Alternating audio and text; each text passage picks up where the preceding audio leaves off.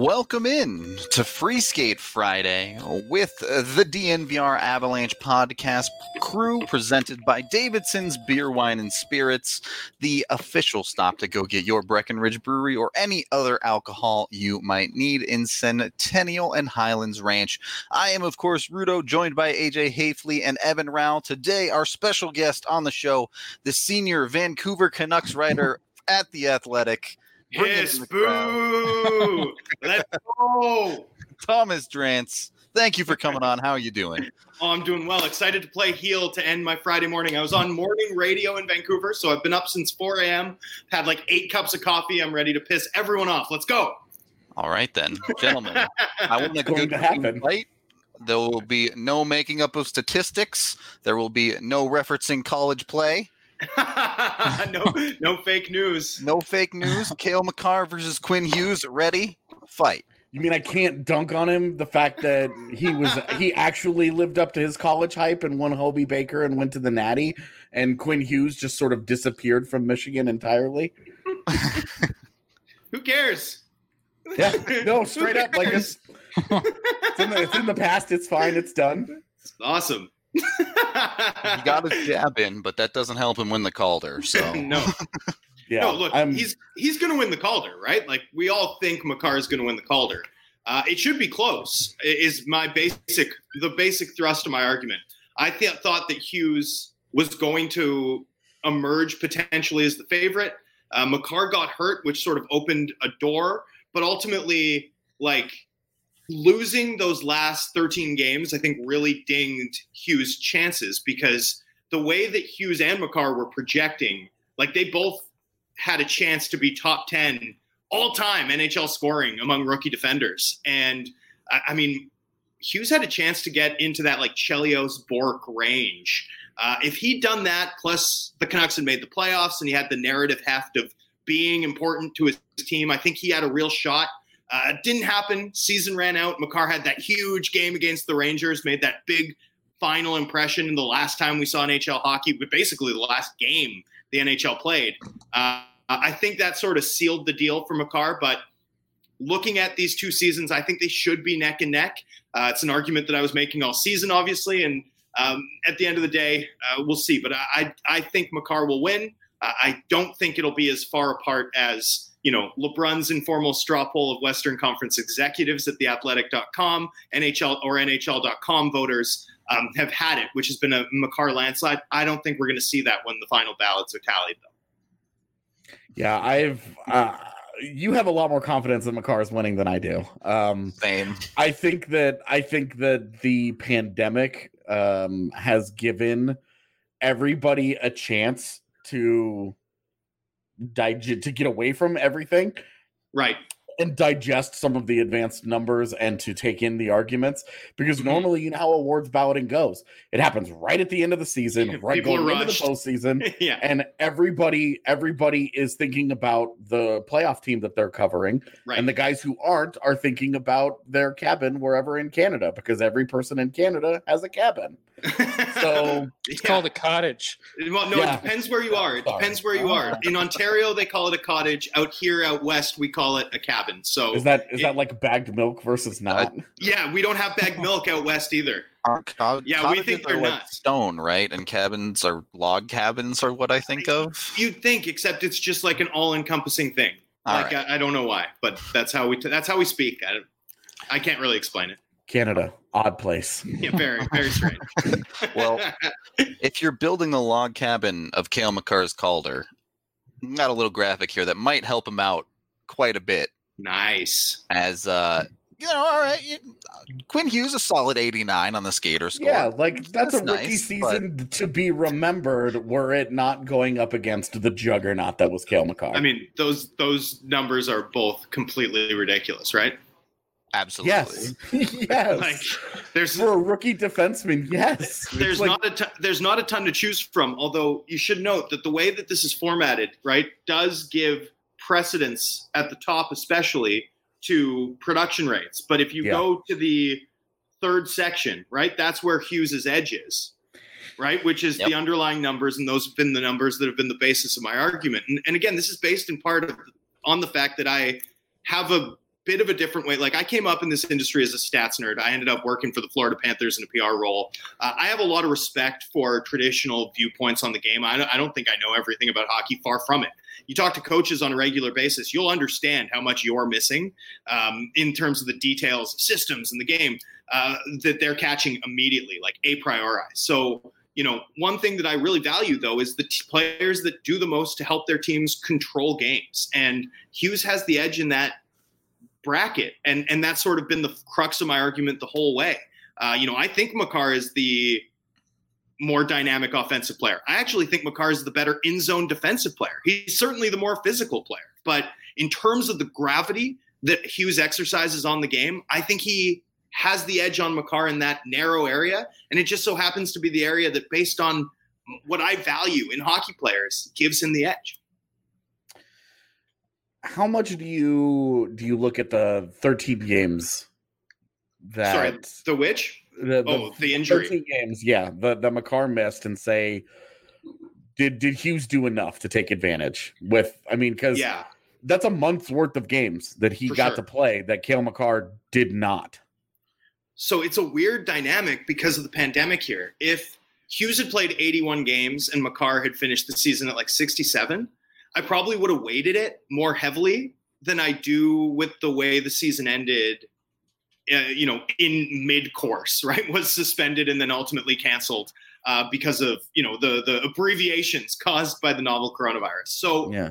as a result of that, like we're looking at a world where playoff seeding has been determined by what's effectively a rate stat, point percentage. And so, in a in a in a point percentage dominant environment, how can you not go back to weighting rate stats as sort of the key indicator in terms of their overall quality. So I actually don't weigh the 13 games missed almost at all. Um, but that's not because I wouldn't usually. Usually, I, it would matter to me that X player had been more durable over the course of the season. It's just that in where we landed as a result of you know this unprecedented moment we're in, I think it actually gives precedent to rate stats, if that makes sense. You're making our job real easy here, Thomas. Honestly.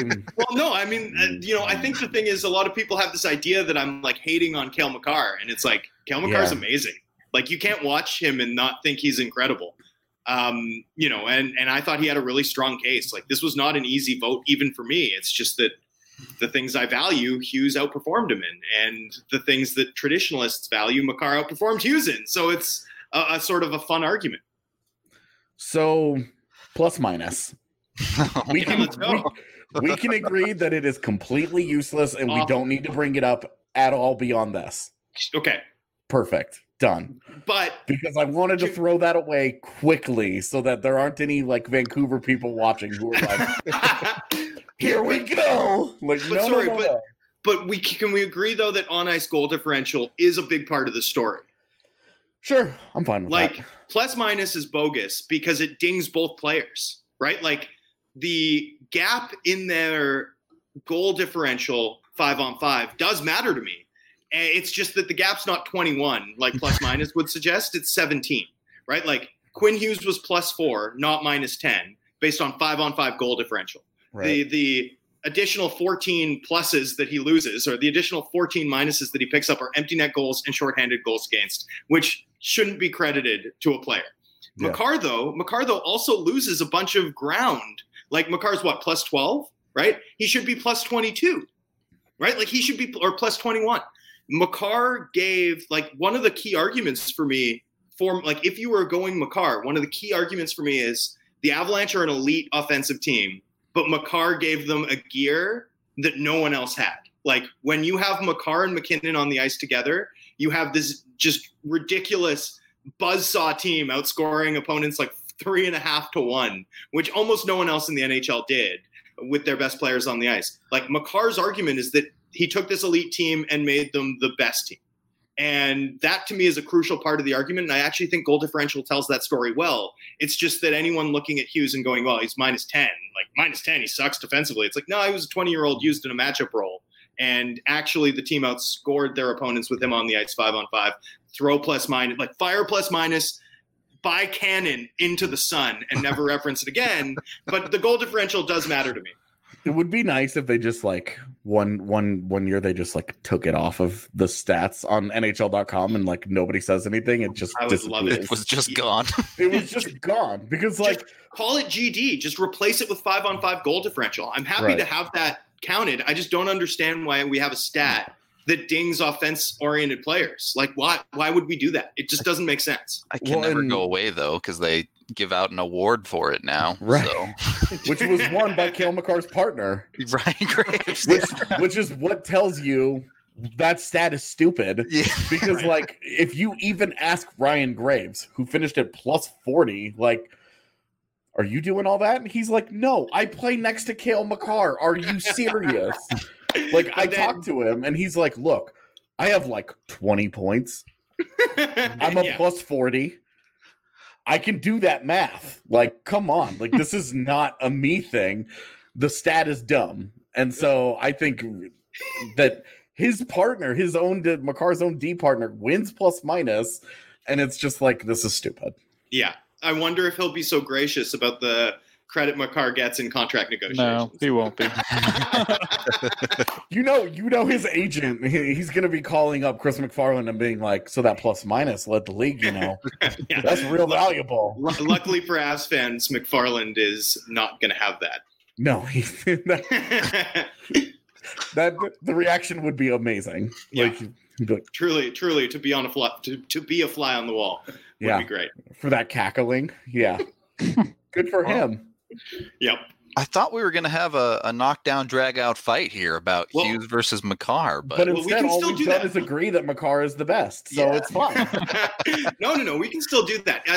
I want to. I want to share an anecdote with your um, audience. So I did at theathletic.com the other day these comps. So I have this system of going through comps, comp players, where I look at a player's age, height, and scoring rate stats and compare it to every player that's ever played in the NHL, dating back to like the early 90s. Like, I, I don't consider 80s hockey to be very comparable because you had defensemen who'd have like 125 point seasons, when and you that's just never 12 going to goals a game, I mean, yeah, and and never lift the puck for a single one of them because no one can play the butterfly style, right? Like it's just it's a it's almost a different sport. So Yeah. in the modern history of the game, I compared Quinn Hughes's season to every other player that's come before him, and I couldn't find a comparable.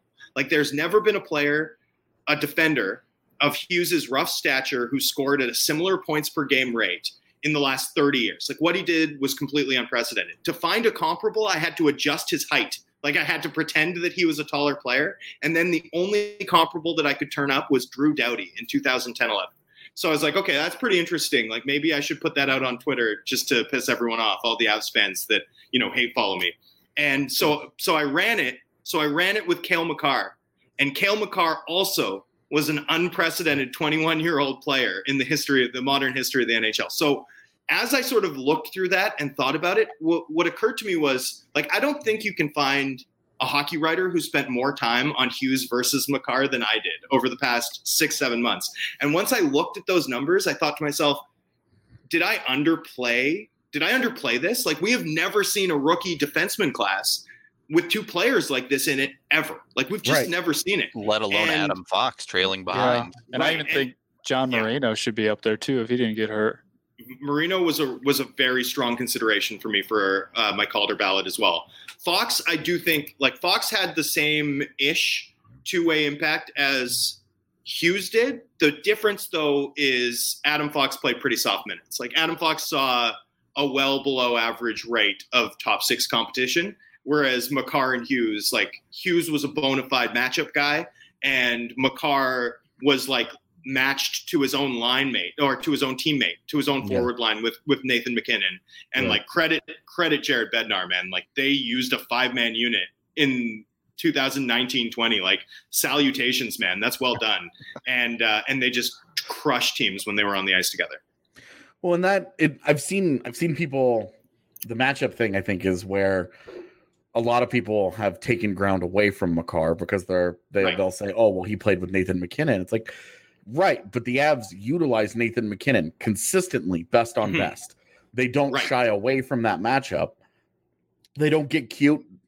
They don't. They don't try and steal a bunch of shifts of MacKinnon away from top matchups. Jared Bednar says, I trust Nathan MacKinnon to be better than the other guy. Yeah. And they go out and they that, that also translates to Cale Makar because he says, I trust Cale Makar and Ryan Graves to be better than the other team's best every time I send him out there. So I'm sending him out there with MacKinnon. Yeah. And to me, it just seems like, okay, well, this is a good coaching decision. The results bear that out. I don't see how I don't see that that it's a negative that Is stapled to MacKinnon because it's a good coaching decision. If the results were up and down, not very good, then you could say, okay, well, why aren't they doing that? You know, or why is this happening? But because the results are dominant, if they weren't doing that, you would be saying, why isn't the coaching staff putting these guys in this position more often?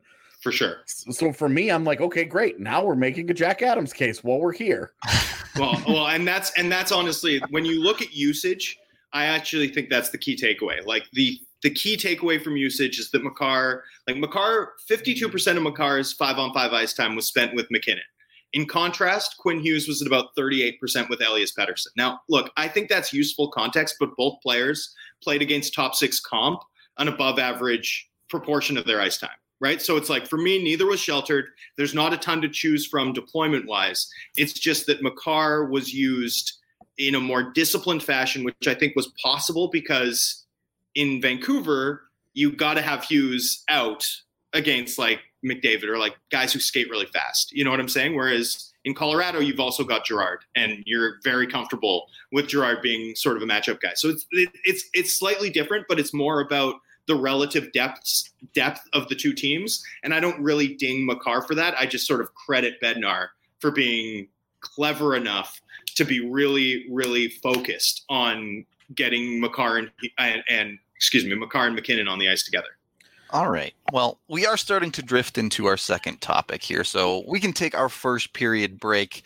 When it comes to Makar and Hughes and the awards landscape, Evan, what would they be?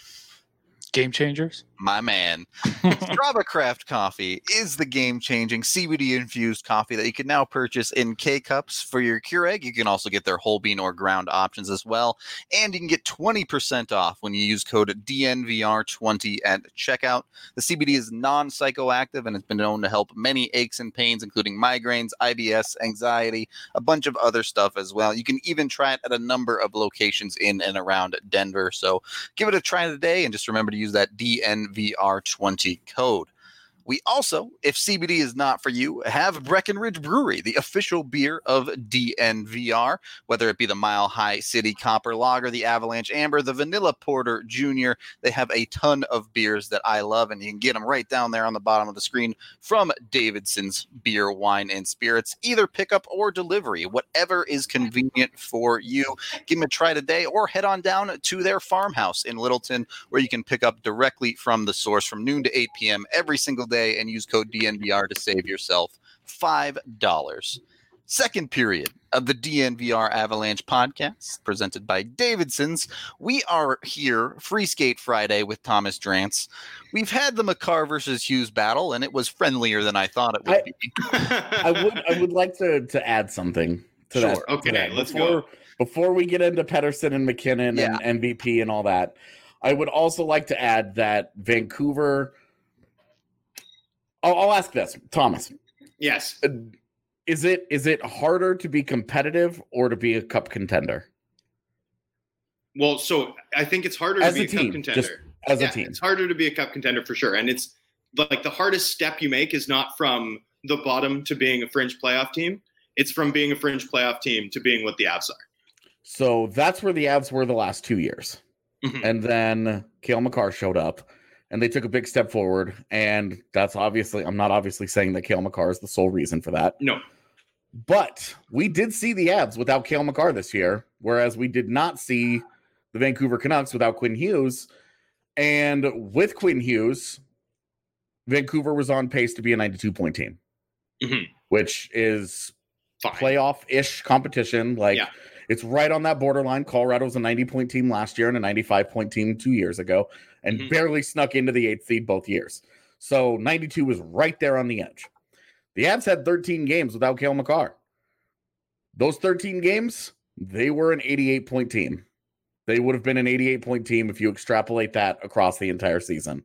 With Cale Makar, the 57 games that they had him, they were a 109 point team. That to me was a really big difference. And given how close all of the numbers were, it meant a lot more to me. Now, obviously, I didn't have a ballot, I didn't vote on it. Yeah. Had I had one, I would have given it to Makar for this reason because making a team competitive it's it's great and it's it's sexy for the Hart Trophy talk, which is why Artemi Panarin is in it. Yep. It's why it's why Nathan MacKinnon and Taylor Hall went head to head two years ago because not very good teams, average teams with superstars are easy to find value. It's easy Right. to define value. It's a lot harder when you take that big step forward to figure out who's valuable because there's a lot of good players on the team. Seeing those 13 games without Cale Makar and seeing that the Avs were just okay. And then when they got Cale Makar, they were exceptional. And to me, that's a harder leap than if you take Hughes away. They're a lottery team somewhere. We're not entirely sure how good or how bad they would be, but we're comfortable with the idea that they would probably not be a playoff contender. Oh, I think they would have been bad because Hughes was the key part of their power play, really, right? Sure. Like when you look at the numbers, like um, I mean, Pettersson deserves a lot of credit too. Miller sort of QBs things, but without Hughes, like the with or without numbers on the Canucks power play indicate Right. that that would not have clicked. The Canucks were first in the NHL by power play goal differential. Uh, without that clicking, they're in a lot of trouble. Uh, at five on five too, like for me, I understand and weight the without Makar team record argument, but I also like there's so many different factors that go into deciding how the Avs performed during that stretch, and Makar was far from their only injury, right? Like it's not like they were without Makar Right. and had everyone else. You know, there was a lot of guys down for the Avs in that stretch that what that was like December, right? Like there's a lot of guys that the Avs were sort of and then when he got hurt again later in the season, the laundry list of Avs injuries was like, you know, full screen graphic um, on the versus on the broadcast every game, right? So, you know, I, I just I find it difficult to completely associate that with individual value, although I think it's a totally fair argument. It wasn't one that I personally weighted a ton. What I weighted more was looking at how the Avs had performed as a team with and without Makar on the ice at five on five. And like the Avs were plus 21. We've already discussed this goal Yeah. individual goal differential with Makar on the ice, but they were plus 27 without him in other minutes. Now, obviously, they spent fewer minutes with Makar on the ice five on five than they did without him. The rate at which they outscored opponents with Makar was greater uh, than it was without him, but they still were one of the NHL's five best teams. Like offensively, offensively, when you take Makar out of the Avalanche attack, right? The Avalanche are the best offensive team in hockey, five on five. We all know it. Take Makar out of the attack, they're still Carolina. They're still a top 10 offense. If you take Hughes and put him on the Vancouver attack, the Canucks score like Colorado. You take him out and they score like Buffalo. You know, like for me, the the gap in impact was just greater for Hughes versus Makar. But I but I did factor in those sort of wowie kind of things. It's just that, you know, the record, like I wasn't gonna ding Makar or I wasn't going to ding Hughes and credit Makar because his team had a tough stretch with uh, without him or with him.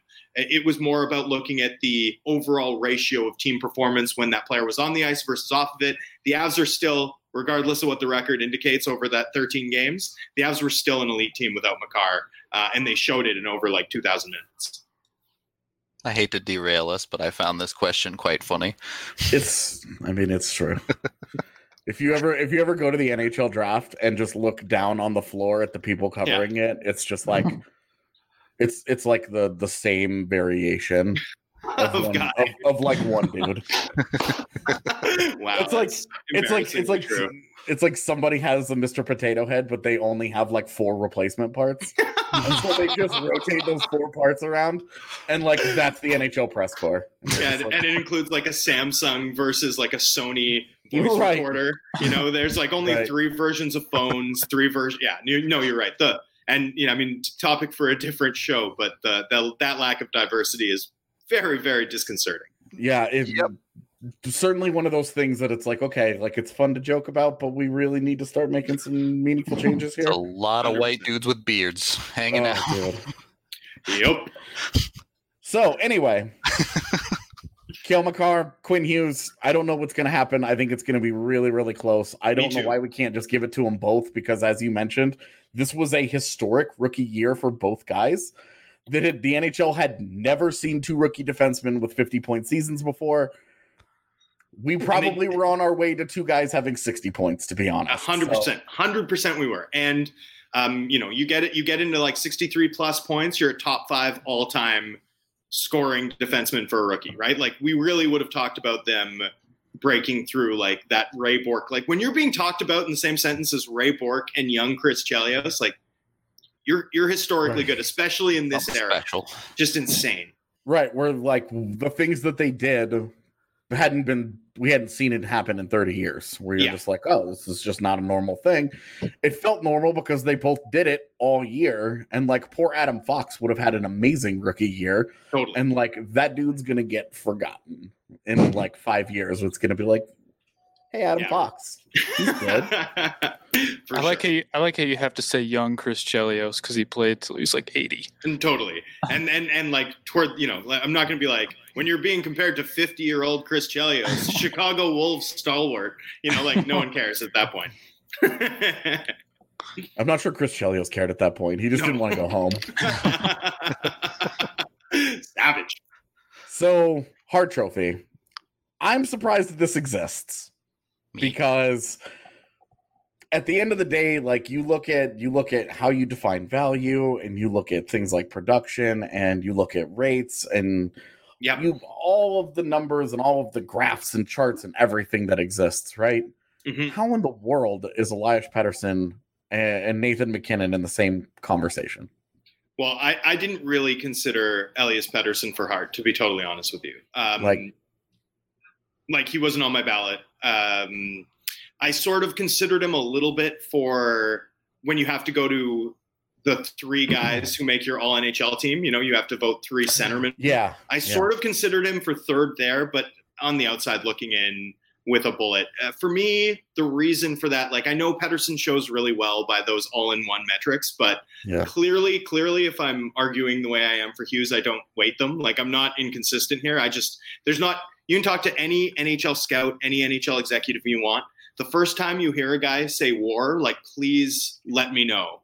Uh, because that will be a sea Yeah. change in how players are evaluated by the people who know the game best. Like it's true the the all-in-one numbers just aren't used by decision makers even in r&d departments like even the analytics guys who work for teams and have you know crazy black box data well beyond what we are able to sort of evaluate players on like they don't use it so i, I tend not to either and so with Pettersson especially like he gets a lot of credit on those numbers because like he didn't take he had a crazy penalty differential like things that matter to me but that matter to me at the margins um, ultimately, Pettersson didn't play top comp for the Canucks. Like Bo Horvat was their matchup guy, right and and it was hard for me to kind of get over that. Like as much as obviously, if you're an oppo- if you're Jared Bednar game planning for the Canucks, you're like not you're not Bo Horvat's not keeping you up at night like like Pettersson is, but but still, you also know that like you know Pettersson's you Pettersson's probably playing Kadri, you know like he's playing second or third line comp, and it's just a different beast entirely. Um, you know when I when I compare that with a guy like even even a guy like Brayden Point, you know, like Brayden Point to me, I value that season a little bit more highly. So for me, I didn't have Pettersson on my Hart ballot. Um, MacKinnon, I thought was a clear, and and I'll tell you one thing: like MacKinnon was not high on my consideration list when I went into the voting. Like he he was amazing, and I and I valued that he was the consistent threat for the Avs, even through almost more man games lost than any other team in the sport. But you know, in comparison with Panarin and with Draisaitl, who were really at sort of the top of my list when I started looking into it last week, I uh, you know he wasn't at the very top of my consideration set. And the more that I talked to hockey people, like the more that I talked to GMs and scouts and coaches, they were all like, "Oh, you should vote for MacKinnon. Like it's MacKinnon with a bullet." That that was a pretty common sentiment and something that I came to weight more highly as I went through the process. Um, you know, I'm not supposed to disclose my ballot, but I'll tell you for sure that MacKinnon was in the upper half of it. Um, you know, I, I valued his season significantly um, and more than any other centerman in the NHL. I've I've made a I've made the argument a handful of times for Connor Hellebuyck and Yeah. why he's always a guy that I thought when you're talking about value, Yes, like what he did for the Jets this year. lunacy. Yeah. lunacy. And I don't generally like to consider goalies for Hart because there's like six goalies who provided more value than any skater looked at in a vacuum. You know what I'm saying? Just like Mhm. a, a goalie who, like even a goalie like Ben Bishop, like you sub in Ben Bishop's save percentage for a 908 league average save percentage. It's like, well, he was worth 40 goals to his team. You know, it's Yeah. like, of course, like that's how goaltending works. But for in extreme cases where, say, you have a defense that's completely decimated before the season and Really your bad. team loses their offensive top end and you play on one of the bottom five defenses in the NHL and you play five more games than anyone else and your save percentage is like 0.11 or 0.011 points higher than anyone else other than Tuukka Rask who played 15 fewer games like yeah that edges you into the conversation so I, I'm- when when voters see my my ballot I think it'll look pretty uh, eccentric relative to most of my PHWA peers um, you know, uh, not that I have any unfamiliar names or unexpected names on it, but th- there's a certain top contender that's a lot lower on my ballot than will be, I think, for most other PHWA voters. Uh, Hellebuyck, MacKinnon, and and Panarin were really the guys that were at the very top of my consideration set. Look, Draisaitl just can't play. You just can't play Fine. one way in the That's NHL. fine. I'll man. stand alone in my. you just can't play one way in the NHL. It you just doesn't can't do matter. it. It does not. No one. Bergeron doesn't have a Hart, so Draisaitl's gonna win. Like, I, I'm fine with I'm fine with Draisaitl's defensive game. I, I just think again, like what I'm talking about with matchups and how I weighted things for Pettersson. Like, find me the coach who goes into an Edmonton Oilers game where Draisaitl and McDavid aren't on the same line and is like, Leon's our t- our hard match. That's the guy we have to stop. find me the coach. Like, find me the coach who's like, Yeah. ah, McDavid, we'll let him beat us. like, Right. find that for me. Find that. You can't. He spent when 50% McDavid's of his hurt. yeah, when, when McDavid's hurt, though, like it doesn't change the fact that when you look at the power play and how you parcel out who gets credit for that, and when you look at how much ice time Draisaitl spends with the best player in the world, uh, it's Yeah, just tough for me. It's just fair. tough for me uh, to tease out sort of his impact relative to McDavid's, and and probably not fair. Like I give them credit for the fact that they're force enhancers for one another, but. Um, Draisaitl was not at the very top of my consideration set. I, I'll tell you that. All right. I think we're we're wrapping up this conversation, and it is Free Skate Friday, so we can't escape without playing a drinking game. We'll, we'll make the drinking optional, of course. Okay. But I have my uh, my Hot Peak IPA here, ready to drink, as we're gonna be playing. On my oh, Mountain Beach today. oh, you got your Mountain Beach in? No, I do not. I don't Oh. have it today. Slacker. Do you guys? I didn't realize we were playing a drinking game. Do you want to give me a sec? If you want to grab a beer, go Sure. for it. I'll go. It's it's actually the end of my work week. Like I'm not publishing anything tomorrow, so Oh, perfect. um, it's a perfect time for me to enjoy a beverage. Uh, I'll be two seconds, and in the meantime, you can let me know if that CBD coffee ships to Canada. I think it does. I don't know. I don't. Yeah. Uh, either way, we're gonna be playing Hangman first. Uh, you know, everyone knows Hangman, right? You got to guess the letters, get everything correct, and you know, be good at I guessing. want to. I want to know why I'm on a separate line in that graphic. yeah, you Why- don't you don't fit in the word. Hangman AJ. what? Messed up. All right. It- It's like Hey, it's like they made the the graphic, and we're like, oh, AJ's Thanks part of the having team too. Oh, thank you for coming on. Much Yeah. appreciated. Appreciate you. All right. So here's our first uh our first Hangman guess here, crudely Oh, put this together is- by yours. oh my goodness. Uh, What the? What is this? Wheel of Fortune or Hangman? Our vowels free. Yeah. you don't have to pay for vowels, but you still got to guess them. Uh, I guess let's Like- just. All right, you get a letter wrong, you got to drink. You get it correct, uh, the whole everything correct. Everyone else has got to drink. That's my rules. Wow. Um, we'll just go down the line here. AJ, you're you're first on my list, so Can I just? Did, what, what was our rules about vowels? they're free, but you have to guess them. Okay, I'm guessing A. All right, there is no A. So off to a terrible I start. guess I'm drinking my water since I don't have a mountain beach today. Some beautiful artistry being performed by me here. If you fail, if we fail, I don't even know what what happens with the rules. Where's if you fail? Where's Eric for this? Uh, yeah, we need someone who can actually draw for this. uh, Evan, you're up. Um, I'm gonna be honest. I didn't listen to the rules, so I'm just gonna say T. Good job. It's All Hangman. right. I don't think you need to hear the rules. yeah, I didn't think I, I haven't played Hangman in many years, but I figured I was okay with that. There are two T's. Do you want to take a guess? Uh, do we lose points if I guess wrong? So, gonna- no, gonna- you don't. I won't. I won't draw the hangman. well, That's my fine. guess was eliminated by the A, so no, I'm not gonna take a guess. I don't know what it is yet. All right, Thomas. I'll go with an E. There is an E. Just one. Interesting. Back to AJ, unless Thomas wants to guess. Okay, so there's no A's, there's no E's. I'm gonna guess the Norris Trophy. He is a god. Wow. He had he had two. It could have been the Calder. I know, I thought about it, but I went the A and the E. Yeah. That's Yeah. Oh my. When he drink, said when you boys, said drink. Yeah, I'll join you. I'll join you. we'll drink up. Drink up to that. Very well done. The Norris Trophy. He only needed three letters to get there. um, what's the easiest way to clean this off? I don't know. Let's just do this. This is magical.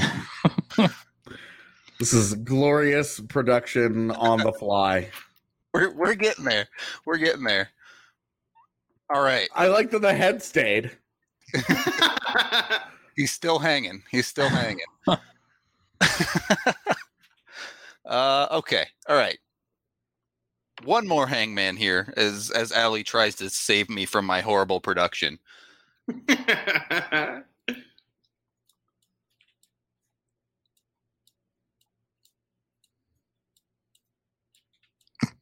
We're almost there. All right. All right, This there we go. Is- Uh, we started with AJ last time, so I guess we'll start with Evan this time. Um, R. Let's go with R. There is an R. Well done. I have no guess. okay. You avoided a drink. Good job. Thomas? oh, I'm next. Um, I'm going to guess E. There is an E. There we go. I'm, I won't hazard a guess yet. I want to give the other boys a chance. You know, Ah, I see. He already knows. He, he too already early. Too early. Yeah. I like to be sporting. Lady Byng candidate. You know. Doesn't take any penalties here. I got it. Rudo, why'd you write a B up at the top? Uh, B's and E's look similar? You those did the round. It was full on a B. Yeah, I don't know. I have no idea. This is good stuff. yeah. Called out. This is why it's called Free Skate Friday, okay? Jeez, we finally get a producer on the back end, and Rudo decides to go rogue on us. Off the deep end here. Uh, AJ, I think you're up. Uh, I'm gonna go with M. Okay, there is an M indeed. You guys are you guys are on the trail here. I have no guess. No guess. All right. Back to Evan. Uh, I'll just go back with T. There are two T's. Oh.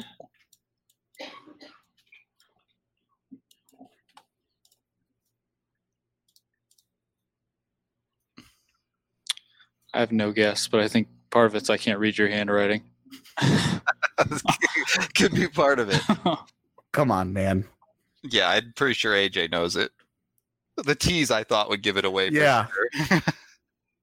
My brain's not in it today. I'll pass. I'm reading REM at the. Thomas with the chance to steal that, I suppose. Hmm.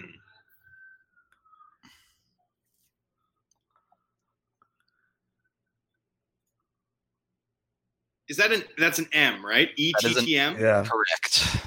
And I get to guess a letter first, right? Yes, you do. Okay.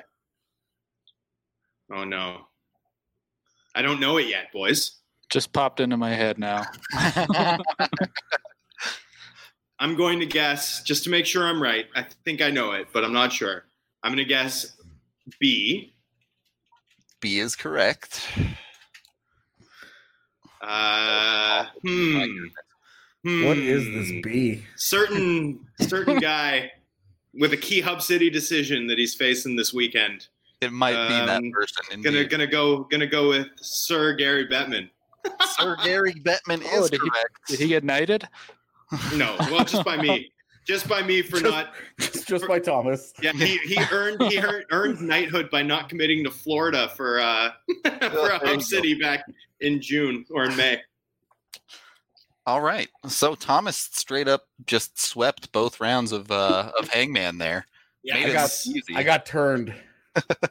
well, don't worry, don't worry. You guys will ultimately have won the year-long Calder debate, and, and thanks for having me on and being good sports about it. Oh, no problem. Thank you for coming on. Much appreciated. Uh, I thought the, the conversation was great, and I, if you're picking Cale Makar, I think I think Cale Makar's got to win at this point. That- yeah, they're both incredible. It's going to be. Uh, it's. It, we'll do this again. We'll do this again next year um, and discuss the Norris, Yeah, the relative Norris, exactly. merits for the Norris. We'll see you in a couple of weeks when uh, you guys smoke Minnesota and it's the first round matchup is, Well, is we'll see, Colorado man. Vancouver. There This, we this go. Vancouver team is very much not that good, and I think Eriksson Ek and and Marcus Foligno like they've got the right components to be frustrating. But Vancouver's edge in goal and in terms of high end talent probably should win the day. I think it's going to be. I think it's going to be close, though. Honestly, I'm just hoping we get to the point that hockey's being played, gentlemen. Yeah, after what happened in Florida today, it's a little Yeah. disconcerting. Terrifying. Like, thoughts thoughts go out to everyone down there affected. Hopefully, uh, hopefully everyone makes it through, and hopefully your audience is, is is safe and healthy and um, doing what they can. But thanks again, gentlemen. yeah, it same fun, here. man. Thanks for uh, Thanks thanks, for for popping on. Much appreciated. Uh, hope to see you soon. Uh, that was Thomas Drance, everybody. Again, uh, Vancouver senior writer for The Athletic. Be sure to check out his stuff over there. Bunch of awesome content always coming out of those guys. If you're looking for other games to play, WGT Golf is now Denver's official gear. Denver's DNVR's official gaming partner. I've been hitting the beer a little bit hard this morning, apparently. But you can download WGT Golf and join the DNVR clubhouse by going to dnvrgolf.com and searching for DNVR2. We already have so many members that we had to start a second clubhouse. It's over 350 people at this point. So if you're looking for a quick game of WGT, you can almost always find someone to do it with you. Over 20 million players around the world love the game, and you can play true to life courses like Pebble Beach, Bethpage Black, St. Andrews, many others as well. We have bi weekly tournaments, which we all basically struggle in severely. So if you want to beat down some DNVR people, that's the way to do it and potentially even win yourself some prizes. Yeah. Other than that, it's time for the third period of the DNVR Avalanche podcast. And we're going to play a little bit of a, a, a game between ourselves here as we wait for our contestant to uh, to pop in and and face the world's toughest trivia, as as I'm calling it today. But for now, between uh, between AJ and It's Evan, gotta go- be- world. Dude, it's got to be harder than that escalator nonsense the Nuggets had yesterday. too easy. Because it was like 12 questions of cakewalk. All right. And then, and then like the right at the very end, it was like very difficult. Firstly, though, I do want to play one quick round of Guess Who because we have We an can. amazing graphic that I just really wanted to use. So we get to we get to see our faces, and you get to guess a player or NHL related person. We'll put it that way. Uh, so I'm thinking of someone related to hockey. Y'all need to ask me black and Oh. white question, not necessarily It's just like Well, 20 but- questions, like yes, yes, or it's, no. it's essentially 20 questions, but you know it's a human being. Um, I Yep. guess we'll start. We started the last game with AJ, so let's start with Evan on this one. Um, is it a present player in the NHL? No. Is it a man? It is. Okay.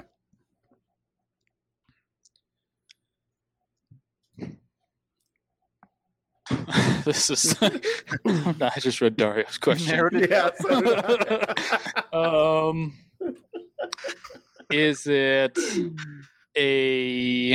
I mean, was this a player? Yes. Okay.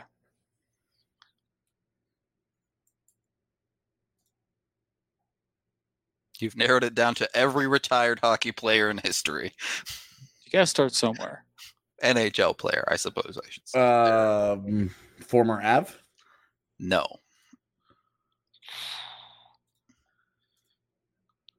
We need Dude. some uh, counting music to kind of Some some I all right. I don't have any some Jeopardy. music. trivia, yeah, or You something. know- you know like what you that to get need? these guys going. All you right, need the all most stressful music ever created, and that's the Sonic drowning music. Done. Is this an NHL player? Did they play in the NHL after the 2005 lockout? Uh, I'm trying to they narrow down a time frame here.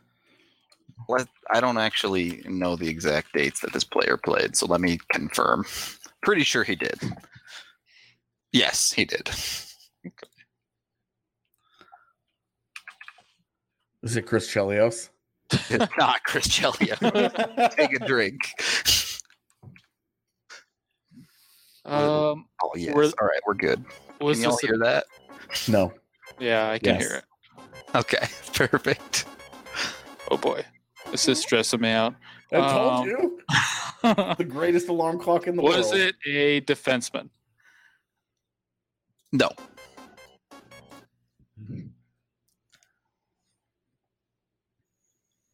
Uh, okay, so what do we know? It's a it's a retired hockey player. It's a dude. It's not a defenseman, and he played when after the lockout. Play. I guess we shouldn't. I'm trying to narrow it down. I'm used to watching like video game 20 questions, so I'm trying to narrow down a time frame here. Right? Was that accurate? Was that were, were Everything you've things said is true. Okay. Um. So not an Av. Is it a goaltender? No. All right, so it's a forward. We're somewhere. Um, did they play?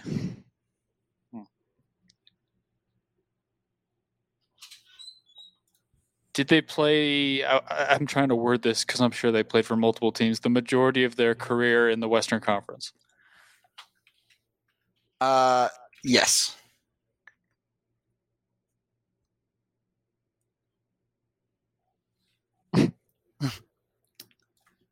Um. Eric doesn't like this.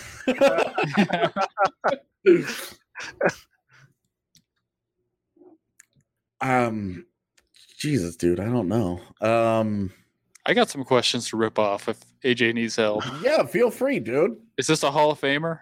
Yes. Is this somebody that Avalanche fans hate? Not directly. Okay, I'm sure not, some. not do. directly. So he's a Red Wing. No. Okay. Not directly. No. Was it a- um, was I would not. No, I would say no. People do not hate him in the Avs land. What was the question? Was he a Canuck? Yes. Is it Trevor Linden? Yes. It is Trevor the- Linden. AJ Wow. just pops off out of nowhere on that one. Jumping in. I tried to make it topical. I picked the Canuck and I wasn't going to pick the hated Canuck. So Trevor Yeah, Linden is a Hall of Famer. Appreciate that. Yeah. Wow. All right then. it's not it's not that hard. So so that was a little bit of of guess who. We're we're getting the uh the stuff all set up. Blue liner, our our man, the myth, the legend, is on his way. He's just trying to pull in. Ran into a little bit of traffic, so he should be here any minute. But in the meantime, I'm going to put you two on the spot here. Do you have? It doesn't. We'll say a hockey related. It doesn't have to be Avs related. Fun fact for people to store away. A little trivia fact that people can uh, put in their back pocket for later. That's a no. All right. You two are not going to be much help when it comes to this trivia.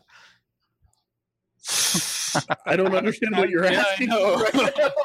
You know, something Do I have a fun fact in my back pocket for the meeting people? people and it like they say say something interesting about yourselves that people wouldn't expect, but say something interesting about hockey that you know Oh. that people wouldn't expect.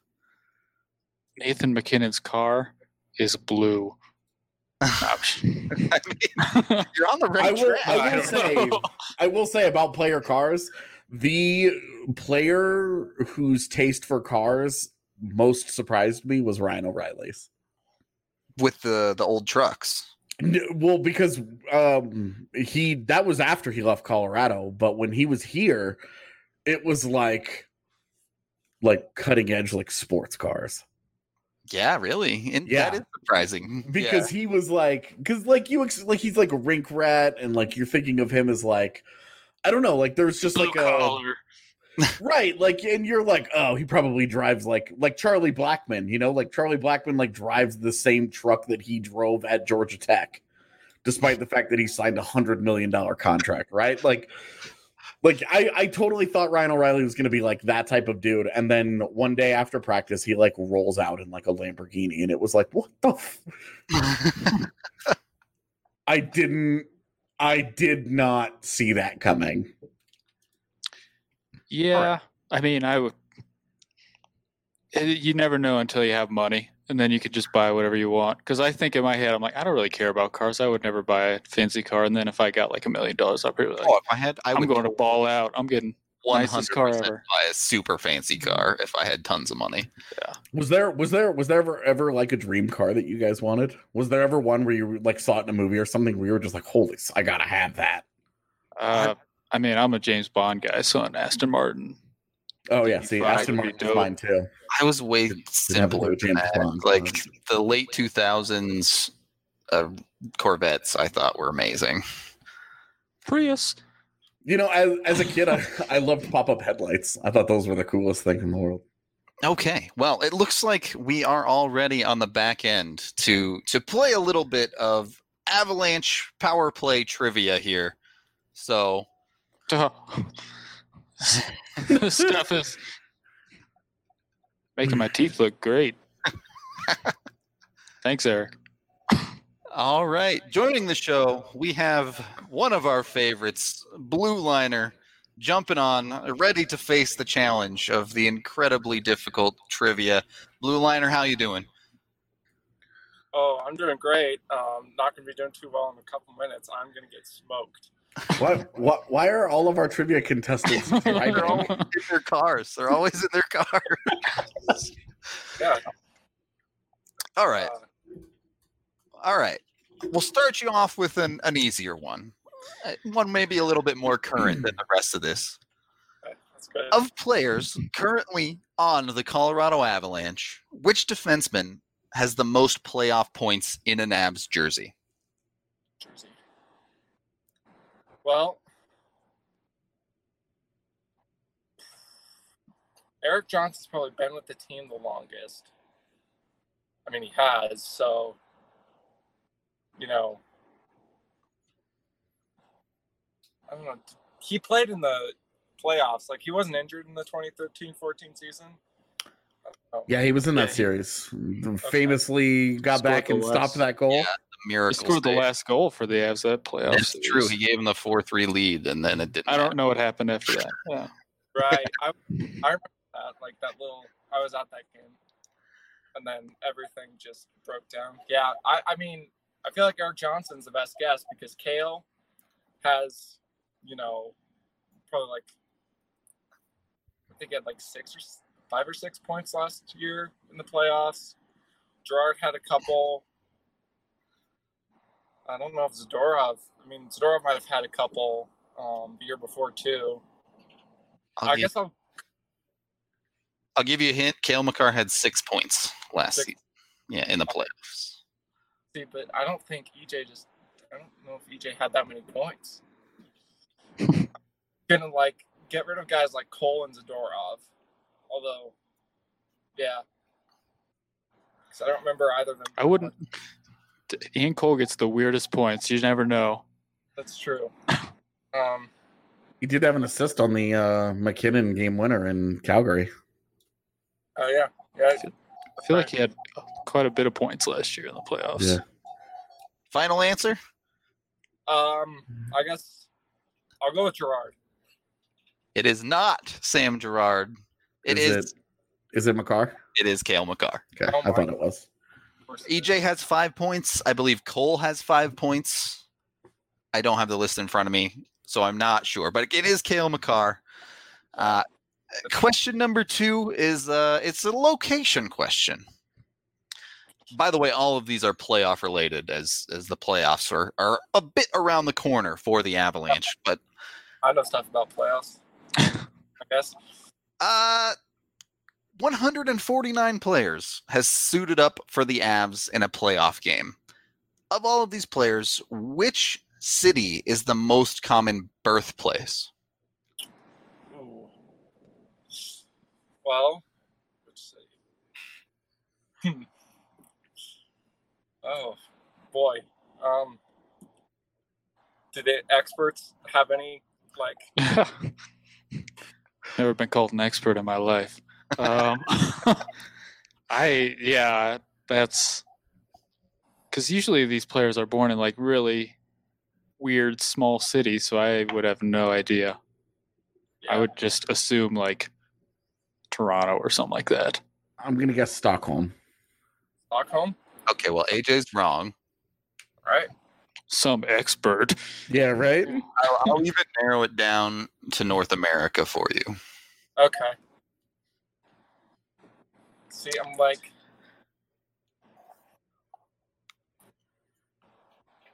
I'm thinking, are you sticking with a theme here today? Because I'm thinking of the guy who, where, what city the guy was from on the show. That's where I'm thinking. Vancouver. Yeah, I was kind of thinking Western Canada, Vancouver, like maybe Calgary, but yeah, I think Vancouver's probably the best choice. All right. I, I thought this quiz this week's quiz was going to be easier, but apparently not. Uh, because the correct answer is Montreal. Six players were born in Montreal: Ray Bourque, Ian Laperriere, Mark Barberio, Patrice Brisebois, Patrick Bordeleau, and Ben Guite. ben Guite was born in Montreal. Did you know you were going to be on the show today with that Yeah. shirt? Yes. Oh. I was like, oh, maybe he's just got an Av shirt in his car. He's just whipped it off and put a new one on. Always ready. Well, All right. 0 for 2 so far. We'll see if we can get one. I don't think we'll get this one correct, though. yeah. Uh, question three Who is the biggest player in terms of height and weight to ever play in the playoffs for the Avs? I mean, Oh. He's six foot seven and he weighed 250 pounds, according to NHL.com. Patrick Bordeleau comes to mind. He was a pretty big dude. Um, I don't know how big Cody McLeod was. Not that big. Not that big. I don't actually know. Two. I'm thinking, I can't remember if they played a playoff game for the Avs. So it was Peter Worrell. Yeah, Peter Worrell was my Chris guess, but the McAllister. playoff. It was the playoff thing that messed See, me up I- with Peter Chris Worrell. McAllister, I remember, was on the team, but I can't. I thought he might have gotten traded before the playoffs. So I'm not sure if he's played in the playoffs. That guy was huge. Yeah, I think Peter Worrell was so big. I remember like when I was a kid, I was like telling people how big Patrick Bordeleau was. Like, He was really large. He was a large human being. It's true. The fact that you just said when you were a kid made me feel so old. I I once had to interview him, and we had to wait for 45 seconds while he put the bottom of his clothes on, and it was extremely awkward. you know, I guess I'll go with them. he was huge. Yeah. Yeah. It is unfortunately not. Patrick Bordeleau. Evan was on the right track. Chris McAllister Oh, He played Okay. one playoff game for the Avs Wow. at six foot seven, Wow. two fifty. I didn't know he played. I didn't think he was here very long, so I guess guess that makes sense. He was on the season. That's the only reason I know he played with the Avs. That ESPN show back in the day. There you The one that followed them during Korea Solani. Yep. That was the year he got traded. That's the only reason I know. to the New York Rangers, no less. Yeah. Uh, all right, a little bit of a repeat reprieve question here.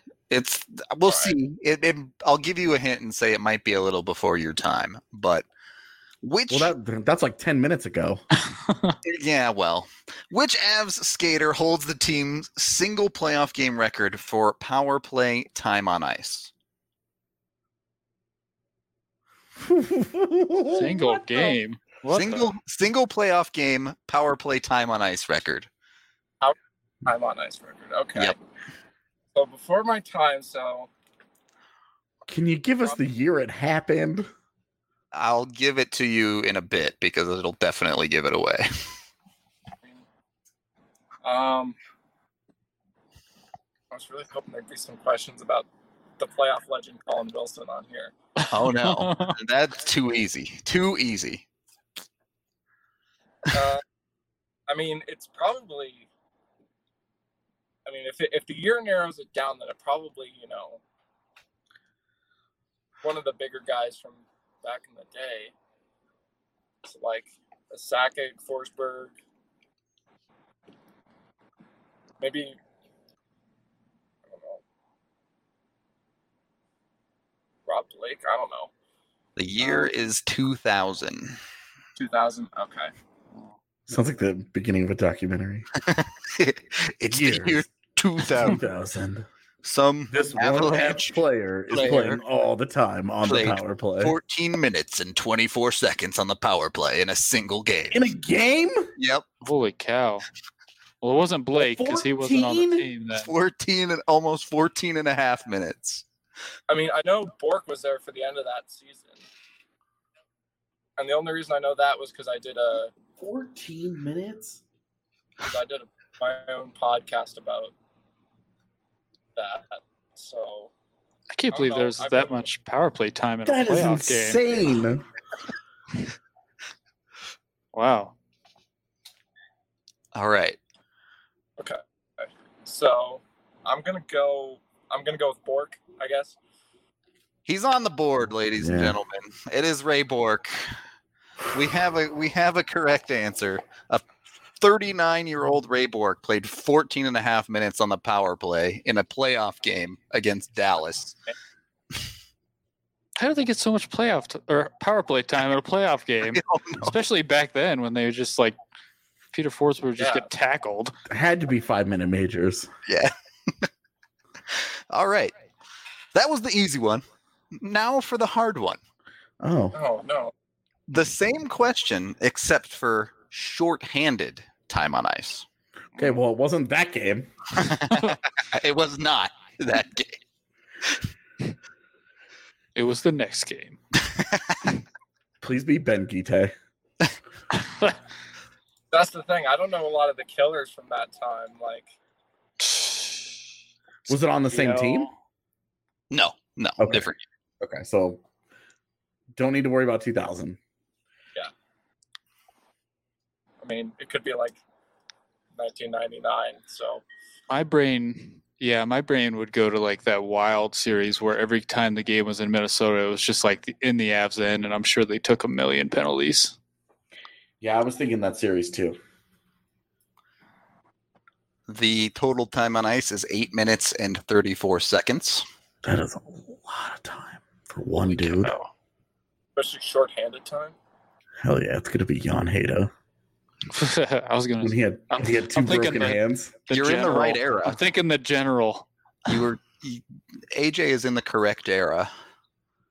It's not Jan Hejda though. Hmm. So it had to be the that series then. You know, I saw Jan Hejda when I was playing roller hockey the other day. That's a cool story. Oh yeah, yeah, Dude, he's a he's around. Like you see Jan Hejda at like practice, like constantly, just chilling and talking to people. Yeah, he coaches the team there. Him and David Clarkson. Right. Those guys. Speaking of guys, Mm. when Iginla was here, his kid played for the organization I played for when I was like five or six. So he was around the rink all the time. So I have about the 10 things signed by Jarome Iginla. Nice. Nice. Must So- be nice. Yeah. Are they on, are they on eBay for Rudo to si- find for a How, game how much did you later on? it for on eBay? That game was insane. I have this uh, water bottle, this Team Canada water bottle that I signed. And I'm going to put on eBay, and it has my name still written in it. So Just Nice. don't don't take a picture of that side of the water bottle. Do we have a guess? Oh, so if it's that era, yeah. final final clue: two players with this last name have played for the Avs. What? Not related, but they both have the same last name. Gabriel Bourque, maybe. Way too early for Gabe Bourque. Yeah. Just the first thing I could think of. Gabe Bourque came during the Pain era. Yeah, that And there like, were and there were three Bourques, okay? Pain era is the first thing he Oh. remembers. So Is it, any any sort of ideas? I mean, if Uh, it's not Jan Hejda, I'm guessing it's Sarah Johnson. my all-time least favorite Avalanche players for completely non-real reasons. I'm. I mean, if it's in that area, the guys I go to are like Andre Benoit and like Nate Guenin. Nate Guenin, but I can't think of Before another Guenin. Yeah. Oh, before Guenin. Holy cow. S- s- Scott Hannan or someone like that. Oh, yeah, it has to be Scott Hannan because we also had Dave Hannan. Correct. He didn't even get a guess. I don't. I took. We can spend like the last seven minutes telling stories. We had time. We'll give it to him. Hey, always blue liner. If you swing down, meet us at the bar tonight. We'll hook you up with a sticker pack just for coming on. We're going. That But. I, I hope you're. I hope you're doing okay after the struggle of the the impossible quiz here. Yeah, I'm really just glad that I got one right. So Yeah, you're on the board. I mean, hey, look, I, no one. I think two is the most anyone has gotten so far. So you're you're keeping up with everybody else. But either way, Yeah. I guess uh, first of all, thank you, Blue Liner, for coming on. Or anything you want to shout out, Avs wise or or otherwise. I'm just saying, uh, they should totally resign Colin Wilson after this year. Get him out. Fans like, Move. Got him. Got him. Is there something behind this Colin Wilson love? I don't know. It's just a great name to yell out. Yeah, it is. When are you yelling it out? Yeah, what do you is it- do you see him in the stands like up at the press box? Are you at like the grocery store just shouting Colin Wilson? Yeah. I I blame no. Tom Hanks for this. All right, if he'd never named his volleyball Wilson, Look, That was the brand. He didn't yeah. The guy, You have to go deeper than that. It's not Tom Hanks' fault. he liked my comment on Instagram one time. oh, there it is. So Now we know. Now we know the real answer. Okay. This makes I- I- sense. I've met him before, and he's a pretty cool dude. So Yeah, well, the problem is Wilson actually would have to be healthy enough to play to resign. So I could see it. with the- He could pay him league minimum. Get Evan out of here too. Cut them both. there you go. Allie's, Yes. Allie's saying it's time to go. So Yeah, it's time to go. thank you again, Blue Liner, for coming on the show. Much appreciated putting yourself up to the trivia. We are going to get out of here for the day, but first of all, I think we can all agree that that trivia was a straight up manscaping. So it's time to acknowledge our sponsor, Manscaped, where you can head to manscaped.com and get 20% off plus free shipping when you use code DNVR20 at checkout. You can get the amazing Lawnmower 3.0 alongside the Perfect Package, which includes the anti-chafe deodorant, the spray-on toner. AJ was even talking to me the other day. You can get these amazing shave mats, some cologne, all sorts of other things going on there. Check out their- they have breath mints, like a big thing of yeah. breath mints for like three bucks. I was like, mm, why not, right? So Toss they got the card just in case you ever need one. It's perfect. Whether it be manscaping the hair, whether it be keeping your breath straight, make you smell good, they got you covered. Manscaped.com. Hit them up today. That is the end of this Free Skates Friday. Up, down, all over the place. It was a fun one. Hope y'all enjoyed. We will be back on Monday, but until then, take it easy and hopefully hockey gets here soon.